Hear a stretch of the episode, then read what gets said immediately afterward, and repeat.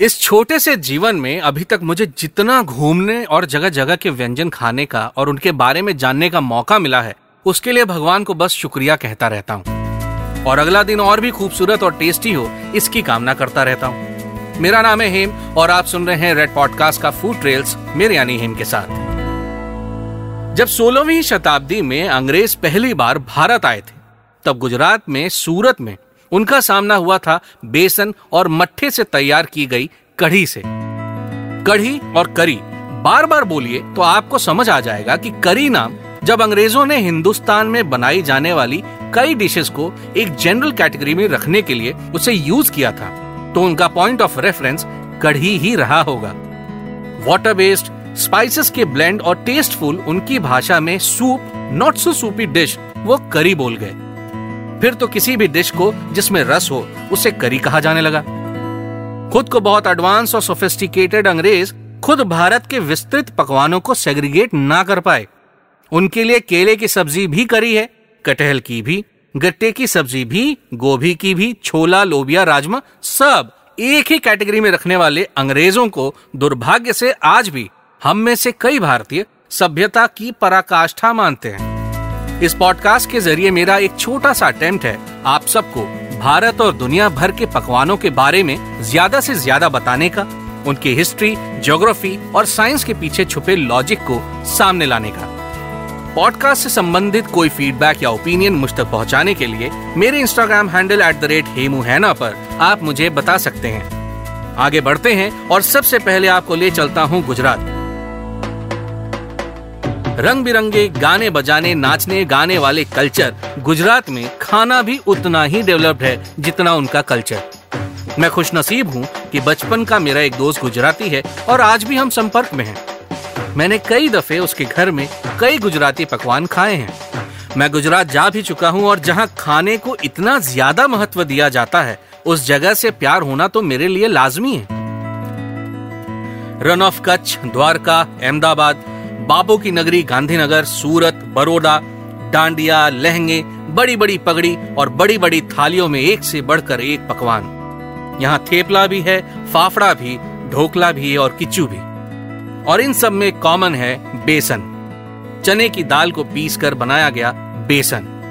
बेसन अपने आप में एक पावर फ़ूड भी है। ऐसे ही नहीं चने को हॉर्स पावर कहा जाता। कमज़ोरी से उभरने के लिए घरेलू इलाज है भुने हुए चने। और भुने हुए चने नहीं, बल्कि साबुत चने की दाल को पीसकर बनाया जाता है बेसन। इसी बेसन से बनती है हमारी प्यारी कढ़ी। कढ़ी में पड़ने वाली सामग्री अगर आपको बता दूँ तो वो इतनी कम है कि आप भी हैरान हो जाएँगे। नोट करिएगा। बेसन, मट्ठा, हींग, लाल मिर्च, सरसों, जीरा, नमक और बस। YouTube पर तमाम ऐसे वीडियोस हैं जो आपको कढ़ी बनाना सिखा देंगे। उत्तर भारत में यूजली थर्सडेज को घरों में कढ़ी बनाने का रिवाज है स्पेशली दोपहर के खाने में। गरम चावल के साथ खट्टी कढ़ी पेट के लिए भी आरामदायक है। आसानी से पचाने योग्य और इसीलिए हफ़्ते में एक दिन पेट को आराम देने के लिए भी इसे बनाया और खाया जाता है। सामग्री इतनी कम है कि पेट को कंफ्यूजन नहीं होता और इंग्रेडिएंट में मट्ठा है, जो कि दुनिया को पता है कि पेट के लिए कितना फ़ायदेमंद है। चने की दाल से कुछ लोगों को बादी की, यानी गैस की समस्या होती है। इसीलिए इसमें ठीक ठाक मात्रा में हींग भी डाली जाती है। तड़के में पड़ने वाला जीरा और खड़ी लाल मिर्च भी केमिकली पेट को आराम ही पहुंचाती है। आपने सुना ही होगा, कभी दादी से, कभी नानी से, कि लू में बाहर निकलना पड़े तो या तो कच्ची प्याज खाकर निकलो या फिर साबुत लाल मिर्च के कुछ बीज पेट में होने ही चाहिए। इससे लू लगने के चांसेस कम होते हैं। इसके पीछे के साइंस के बारे में आपको बताता हूँ। कच्ची प्याज और लाल मिर्च की तासीर गर्म होती है। जब आप इनमें से कोई भी एक चीज़ पेट में लिए बाहर की लू से लड़ने निकलते हैं तो टेम्परेचर इम्बैलेंस नहीं होता और आप लू से बच जाते हैं। सिंपल भाषा में, बाहर चल रही लू का टेम्परेचर बढ़ा हुआ होता है और अगर आपके पेट का टेम्परेचर कम है तो इम्बैलेंस से आपको लू लग सकती है। कच्ची प्याज और लाल मिर्च आपके पेट के टेम्परेचर को बढ़ा देते हैं और इसीलिए लू लगने के चांसेस कम होते हैं। यूपी और बिहार में गर्मियों में टेम्परेचर ज़्यादा होता है। वहाँ के लोग भी सदियों से सत्तू के साथ भुने हुए लाल मिर्च और साथ में कच्ची प्याज को खाते रहे हैं। जिसे ये लॉजिक ना पता हो, वो इस प्रैक्टिस को हीन भावना से देख सकता है, लेकिन क्या ही फ़र्क पड़ता है? स्वस्थ रहना ज़्यादा इम्पोर्टेंट है और इसीलिए अज्ञानियों को इग्नोर करते हैं और आगे सुनते चलते हैं। रेड पॉडकास्ट का फ़ूड ट्रेल्स मेरे यानी हेम के साथ। गुजरात से थोड़ा ऊपर राजस्थान की ओर चलते हैं। दोनों राज्यों में समानता बहुत ज़्यादा है। ये आज की पॉलिटिकल बाउंड्रीज भले इन्हें अलग अलग राज्य बता दें, लेकिन जोग्राफिकली आप खुद भी जानते होंगे कि इन दोनों में काफ़ी सिमिलैरिटीज हैं। और ये सिमिलैरिटीज इनके कल्चर म्यूज़िक आर्ट पहनावे और खाने में भी दिखता है।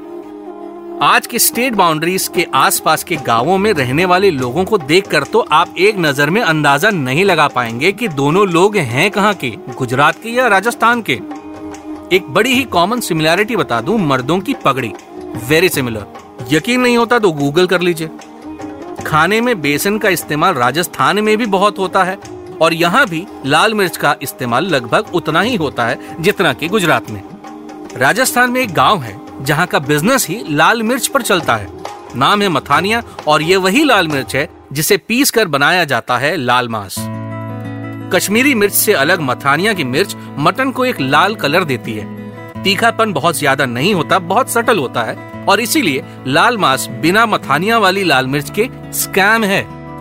अगली बार कोई दोस्त या जानने वाला अगर आपको लाल मांस की ट्रीट दे और शेखी बघारे तो बस इतना पूछिएगा कि लाल मिर्च कहाँ से स्कोर किया? अगर जवाब में मथानिया नहीं आया तो मुँह पर हंस दीजिएगा। जोक सपाट राजस्थान में करीब आठ नौ महीने रहने का मौका मिला। तब मैंने देखा कि यहाँ के लोग नाश्ते में मिर्ची वड़े खाते हैं। यहाँ पे फ़ेमस भी है और साथ में चटनी नहीं, बल्कि कढ़ी। कढ़ी वही अपनी गुजरात वाली। यहाँ भी उतनी ही पॉपुलर है और रोज के खान पान का हिस्सा भी। हालाँकि इस बात में सालों से द्वंद है कि कढ़ी का जन्म राजस्थान में हुआ या गुजरात में, लेकिन लॉजिक की तरफ़ से आए तो कढ़ी का आविष्कार या इन्वेंशन तो हुआ तो उस समय था जब यह राजस्थान और गुजरात था ही नहीं। इसीलिए इलाके का रेफरेंस लेते हुए आपको आगे ले चलते हैं पॉडकास्ट में जहाँ मैं आपको एक और तरह की कढ़ी के बारे में बताऊँ। कभी सिंधी कढ़ी का नाम सुना है? अब अगर मैं आपसे ये कहूँ कि सिंध से भी मेरा एक रिश्ता है, कोई था जिसे मैं बड़ी करीब से जानता था और वो सिंधी था, इसीलिए मैंने कढ़ी सिंध वाली भी खाई है। सिंध, जो कि आज के पाकिस्तान में है, पार्टीशन के बाद बहुत बड़ी जनसंख्या यहाँ हिंदुस्तान में आ गई, हमेशा के लिए रहने और अच्छा ही हुआ, वरना इतनी ज़बरदस्त बिज़नेस एक्यूमेंट वाली पॉपुलेशन के बढ़ते बिज़नेस से हिंदुस्तान को होने वाले फ़ायदे में कमी रहती। जैसा कि मैंने बताया, Sindhi community majorly business community है। इनका बिज़नेस एक्यूमेंट तो अलग लेवल का ही होता है। लेकिन इनका खाना भी बड़ा ही इलेबोरेट और स्पेशल इनफैक्ट कभी मौका लगे तो प्लीज़ मेरे कहने पर, उल्लासनगर, वो मुंबई वाला, वहाँ सिंधी ब्रेकफास्ट एक बार ज़रूर करिएगा। दाल पकवान से लेकर इनका मटन प्रेपरेशन इनके छोले पैटी फरसान, सब एक नंबर मामला। और अगर आप दिल्ली में हैं तो लाजपत नगर की एंट्री पर है एक Sindhi dhaba.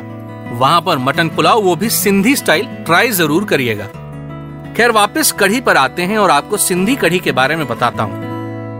Sindhi kadhi is simply an extension of normal kadhi. इसमें भी बेसन का वही रोल है जो नॉर्मल कढ़ी में है। बस यहाँ खट्टेपन के लिए इमली का पल्प यूज़ होता है।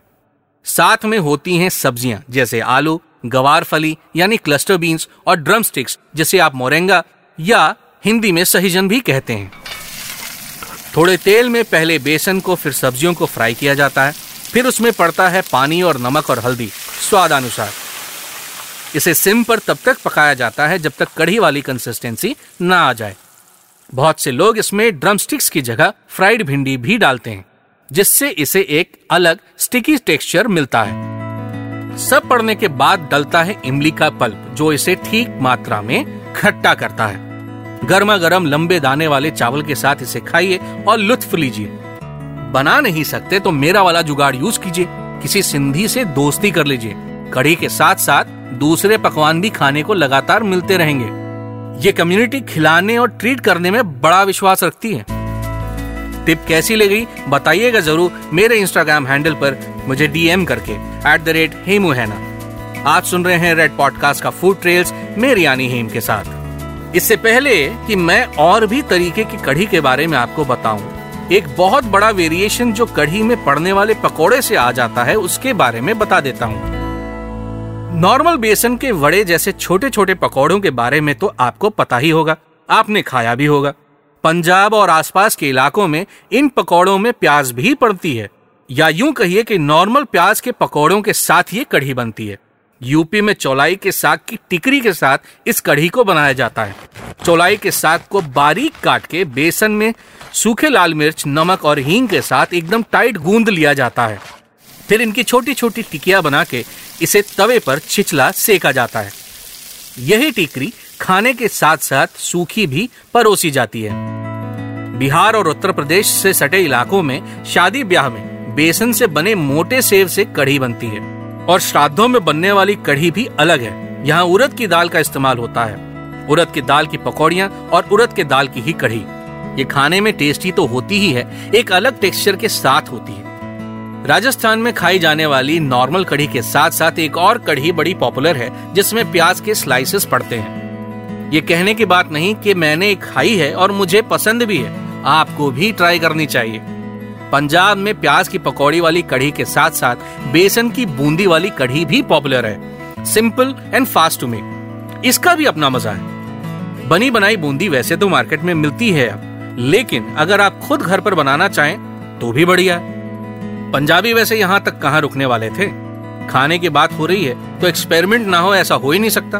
वो भी पंजाब में। इसीलिए यहाँ पर सिंधी कढ़ी की तरह भिंडी वाली कढ़ी भी बनती है। कुरकुरी फ्राइड भिंडी को नॉर्मल बेसन वाली कढ़ी में डालकर इसे बनाया जाता है, और ये एक लेवल ऊपर है। इसलिए फिर से कहना चाहूँगा, एक बार ट्राई ज़रूर करिएगा। एक्सट्रीम नॉर्थ से अब साउथ चलते हैं। साउथ इंडिया, जहाँ कढ़ी या मजीगा पुलूसू पूरे दक्षिण भारत में फ़ेमस है। इसे बनाने का तरीका भी सिमिलर है। थोड़ा सा फ़र्क है, जैसे कि कढ़ी में नारियल का इस्तेमाल होता है। जीरे को गर्म करके भून लिया जाता है। ठंडा होने पर इसे नारियल और हरी मिर्च के साथ पीस लेते हैं। दही को फेट फेट कर एकदम स्मूथ कर लेते हैं। पानी मिलाकर कंसिस्टेंसी सेट करने के बाद इसमें वही नारियल, हरी मिर्च और जीरे वाला पेस्ट मिला दिया जाता है। बाद में मोटे तले वाले एक पैन में इसे गर्म किया जाता है। बॉयल आने से पहले नमक मिलाकर लगातार चलाया जाता है। बॉयल सेटल होने से पहले इसमें मिलाते हैं पहले से साइड में गर्म किया हुआ तेल, करी पत्ता, लाल मिर्च और जीरे का तड़का। मामला तैयार। बस भोग लगाइए और सुनते जाइए रेड पॉडकास्ट का फ़ूड ट्रेल्स विथ हेम। ये वाला एपिसोड कैसा लगा आपको मुझे ज़रूर बताइएगा। मेरा इंस्टाग्राम हैंडल है एट द रेट हेमू है ना और फेसबुक पर मैं मिलूँगा हेमेंद्र धर के नाम से। आपका फीडबैक सर आँखों पर। अगले एपिसोड में मुलाकात होगी एक और डिश की कहानी के साथ। तब तक के लिए मुझे दीजिए इजाज़त। खाते रहिए, बनाते रहिए और खिलाते रहिए।